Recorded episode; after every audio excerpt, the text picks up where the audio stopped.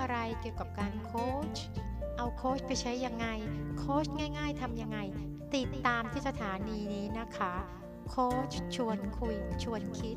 บายโค้ชเพนค่ะ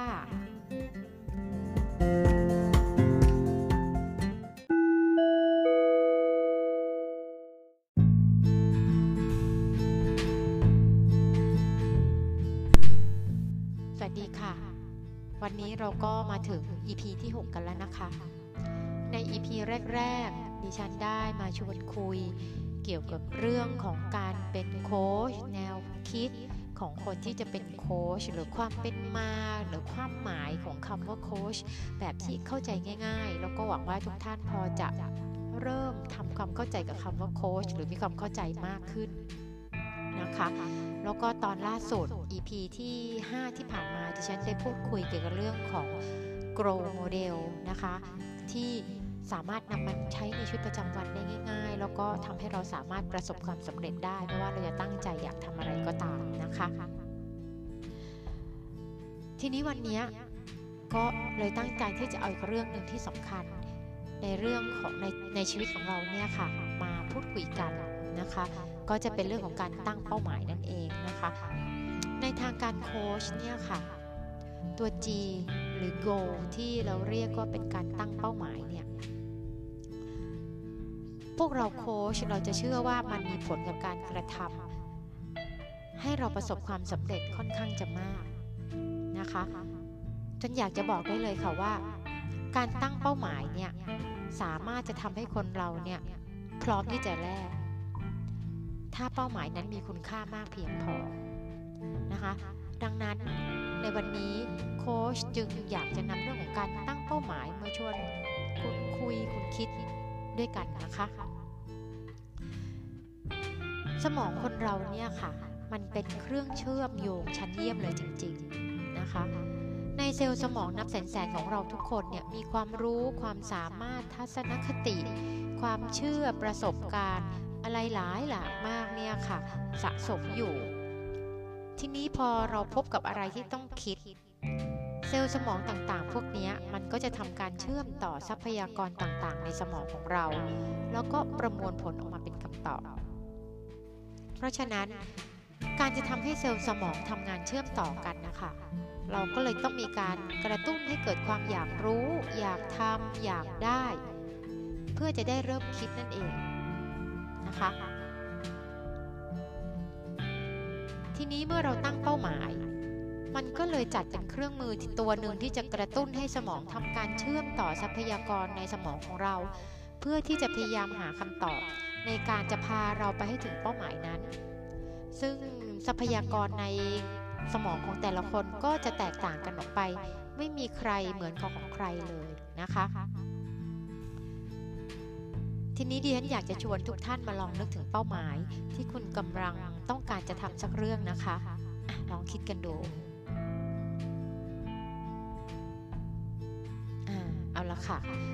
ทีนี้เมื่อคุณได้เป้าหมายแล้วเนี่ยนะคะ ดิฉันก็อยากจะมาชวน คุณพิจารณาดูกันว่าเป้าหมายเนี่ยมันเป็นเป้าที่มีเกณฑ์ตามคำว่า smart ตามไหมนะคะ เวลาเราตั้งเป้าหมายเนี่ยค่ะางการโค้ชจะบอกว่าการตั้งเป้าไม่ว่าจะเป็นตั้งเป้าอะไรก็ตาม ถ้าใช้หลักการ smart goal เนี่ย มันก็จะทำให้เป้านั้นอะชัดเจนแล้วก็เป็นเป้าหมายที่ดีนะคะ smart ประกอบด้วยอะไรบ้าง ตัวแรกตัว S specific ก็คือเป้าหมายเนี่ยต้องชัดเจนนะคะ คนตั้งเองจะต้องรู้ความหมาย เป็นความหมายที่ออกมาเป็นรูปธรรมไม่ใช่นามธรรม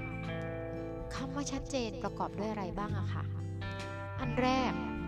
คำว่า specific นะค่ะ เป้าหมายตัวนั้นอะเราต้องเห็นภาพได้ชัดเจนนะคะว่าภาพที่เราอยากได้นะมันเป็นยังไง สิ่งที่เราต้องการมันคืออะไร บางครั้งคนเราเนี่ยคิดถึงสิ่งที่เราอยากได้ออกมาเป็นนามธรรม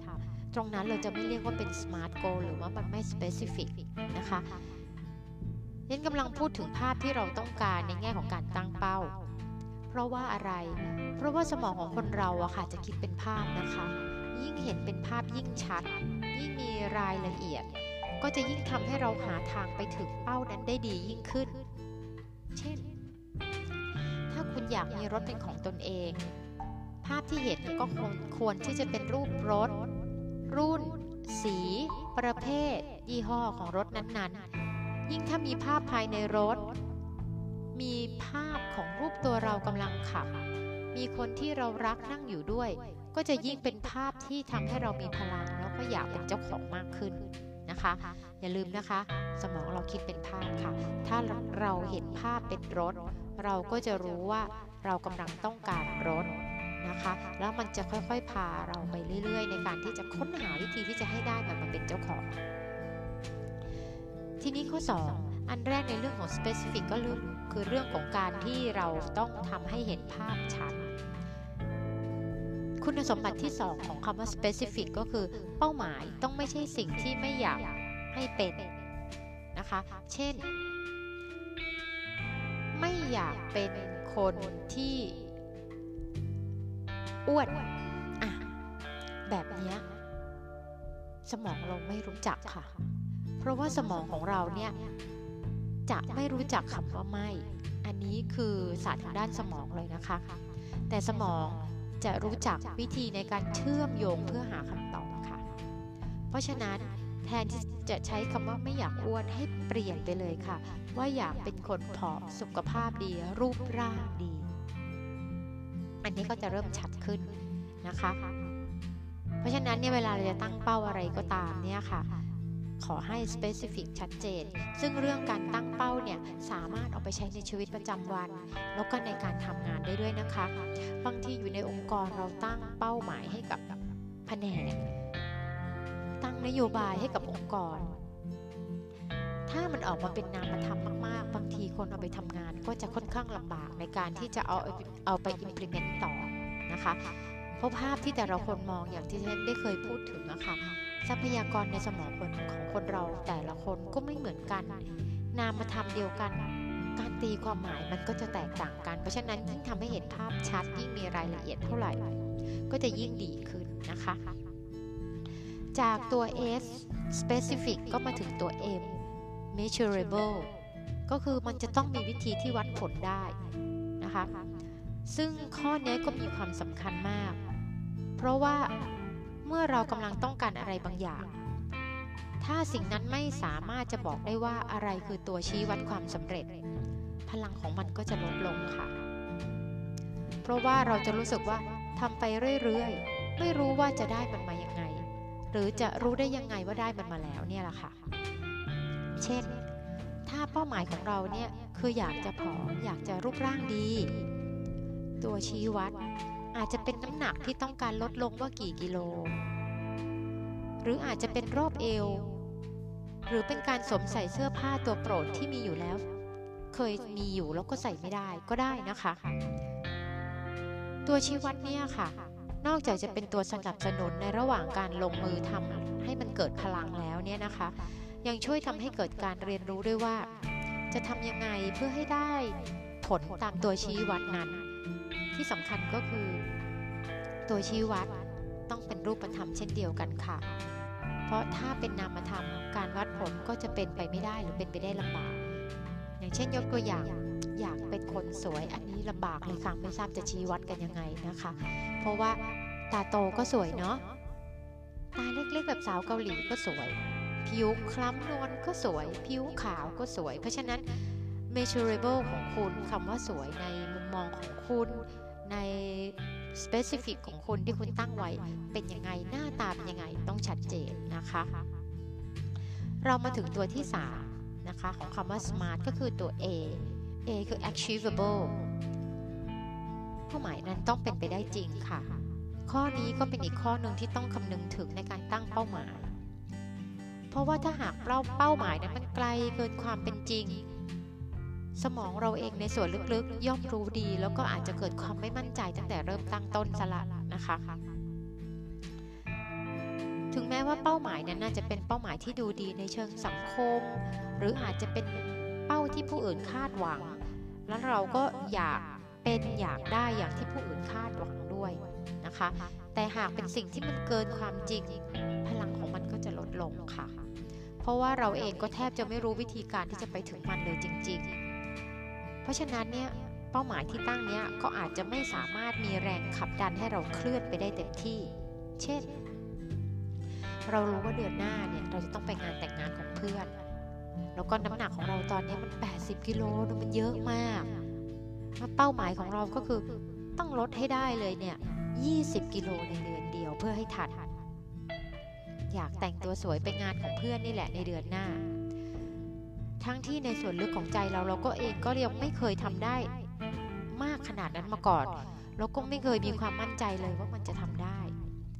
ถ้าเป็นแบบนี้ค่ะ เราก็จะรู้สึกตั้งแต่ต้นแล้วว่ามันเป็นไปไม่ได้ เพราะฉะนั้นพลังขับดันของเป้าหมายตัวนี้มันก็จะลดลงนะคะพอเรามีคำว่า achievable มันก็จะเกี่ยวขึ้นข้องกับตัวอักษรตัวตัดถัดไปก็คือตัว R realistic นะคะ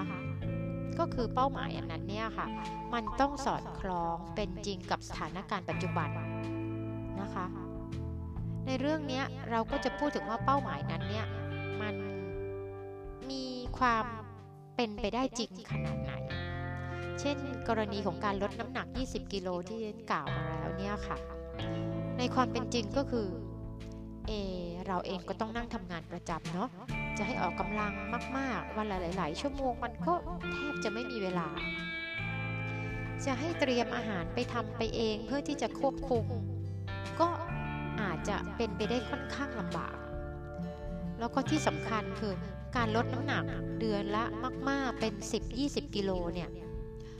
เราเองเราก็รู้อยู่แก่ใจว่าถ้าใช้ยา มันก็เป็นอันตรายกับสุขภาพอยู่ดี แล้วเราเองก็ยังไม่เคยรู้หรือไม่เคยได้ยินมาก่อนด้วยซ้ำว่า มีใครสามารถลดน้ำหนักได้มากขนาดนั้น แล้วยังสุขภาพดีแล้วก็ปลอดภัยนะคะ ตรงนี้ก็จะเห็นได้ว่าถ้าเราตั้งเป้าที่มันไม่ achievable แล้วก็ไม่ realistic พลังของมันก็จะลดลงนะคะ ต่อไปตัวสุดท้ายที่สำคัญก็คือตัว T time bound ค่ะ โดยที่การตั้งเป้าหมายของเราเนี่ยถ้าจะให้มีพลังเราต้องมีเวลาที่กำกับบอกว่าเราอยากจะได้มันให้สำเร็จเมื่อไหร่นะคะ การกำหนดเวลาเนี่ยมันมีความสัมพันธ์กับเรื่องของตัวชี้วัดด้วยนะคะ เพราะว่าเป้าหมายมันจะมีพลัง ก็เมื่อเรารู้ว่าเราจะได้มันมาเมื่อไหร่ ทุกวันที่เราลงมือทำทุกความสำเร็จที่เราวัดผลได้ ไม่ว่ามันจะมากจะน้อยแค่ไหนก็ตาม มันจะเป็นตัวช่วยขับเคลื่อนให้เราเข้าใกล้ความสำเร็จ แล้วก็ค่อยๆสร้างความมั่นใจให้กับเราตัวเราไปทีละนิดทีละนิดด้วยนะคะ ถ้าเราไม่มีการกำกับด้วยเวลา อาจจะทำให้เรารู้สึกท้อถอยในระหว่างทาง เพราะว่าไม่รู้ว่าจะได้มันมาเมื่อไหร่นะคะ อันเนี้ยมันก็จะทำให้มีผลกับการที่เราจะเดินไปหาเป้าหมายด้วยเช่นกัน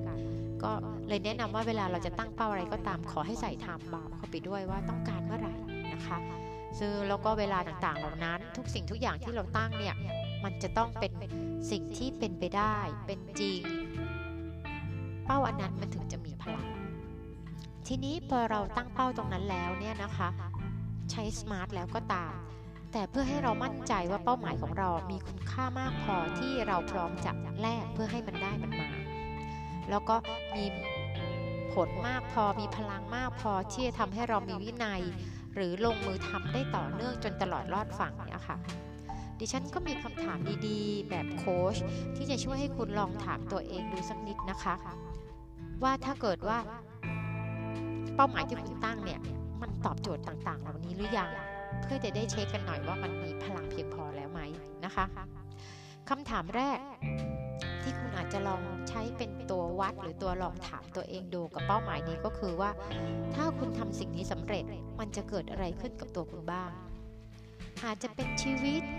งานที่ดีขึ้น ความรัก ครอบครัวหรือคนรอบๆตัวคุณ จะมีความรู้สึกยังไง อะไรก็ได้ค่ะ ที่คุณตอบตัวเองคุณได้ว่าถ้าคุณทำสิ่งนี้สำเร็จมันจะเกิดอะไรขึ้นกับคุณบ้างนะคะคำถามที่สอง เป้าหมายนี้มีความสำคัญกับคุณยังไงบ้างนะคะแล้วก็คำสั่งที่ 3 ก็คือว่าเป้าหมายนี้คุณคิดมานานเท่าไหร่แล้วนะคะสามอันนี้ค่ะมันจะช่วยทำให้คุณได้ลองตรวจสอบเป้าหมายที่คุณมีอยู่อะค่ะว่ามันมีคุณค่ามากระดับไหน เพื่อที่เราจะได้ปรับความชัดเจนของเป้าหมายนั้น เพื่อให้มันเกิดพลังมากขึ้น และให้เราสามารถที่จะ มีพลังในการให้ใช้เป้าหมายนี้เป็นตัวขับเคลื่อนเราให้เราเดินไปหาเป้าหมายนั้นได้นะดีขึ้นนะคะ ทีนี้เมื่อสักครู่ที่เดนได้ชวนทุกท่านลองตั้งเป้าหมายดูอะค่ะเดนก็อยากจะชวนว่าให้ลองเอามาเทียบดูสิคะว่าเป้าหมายที่คุณตั้งไปเมื่อสักครู่ตอนที่เราคุยกันตอนต้นนะคะ ได้เป็น smart goal หรือยังนะคะ ถ้ายังไม่ใช่ หรือใช่แล้วดิฉันดีใจด้วยแต่ถ้ายังไม่ใช่ ก็ลองปรับลองเปลี่ยนดูให้ชัดเจนขึ้น แล้วก็อย่าลืมใช้สามคำถาม ที่เดนให้เมื่อตอนสักครู่นะคะ เพื่อที่จะเช็คอีกรอบหนึ่งว่า เป้าหมายอันนั้นมีพลังเพียงพอแล้วหรือยังนะคะ นี่ก็เป็นเรื่องของการตั้งเป้าหมาย เองนะคะที่ได้ชวนคุยกันในวันนี้ แล้วก็หวังว่าจะเป็นประโยชน์บ้าง ลองเอาไปใช้กันดูนะคะ ถ้ามีไอเดียอะไร อยากแชร์อยากพูดคุย เข้าไปที่ Facebook Fanpage ได้เลยนะคะโค้ชเข้าใจง่าย ๆ โดยโค้ชเพนนะคะ หรือจะเป็น Line ก็ได้ค่ะ p e n n a k a เข้าไปคอมเมนต์ไว้ในนั้น มีเรื่องโคชชิ่งอะไรที่ทางคุณอยากทราบแล้วเรียนพอที่จะแบ่งปันให้ได้ยินดีนะคะ ไปคอมเมนต์ไว้ในนั้นได้เลยค่ะ และเดี๋ยวเราพบกันใหม่ใน EP หน้า ขอบคุณมากค่ะ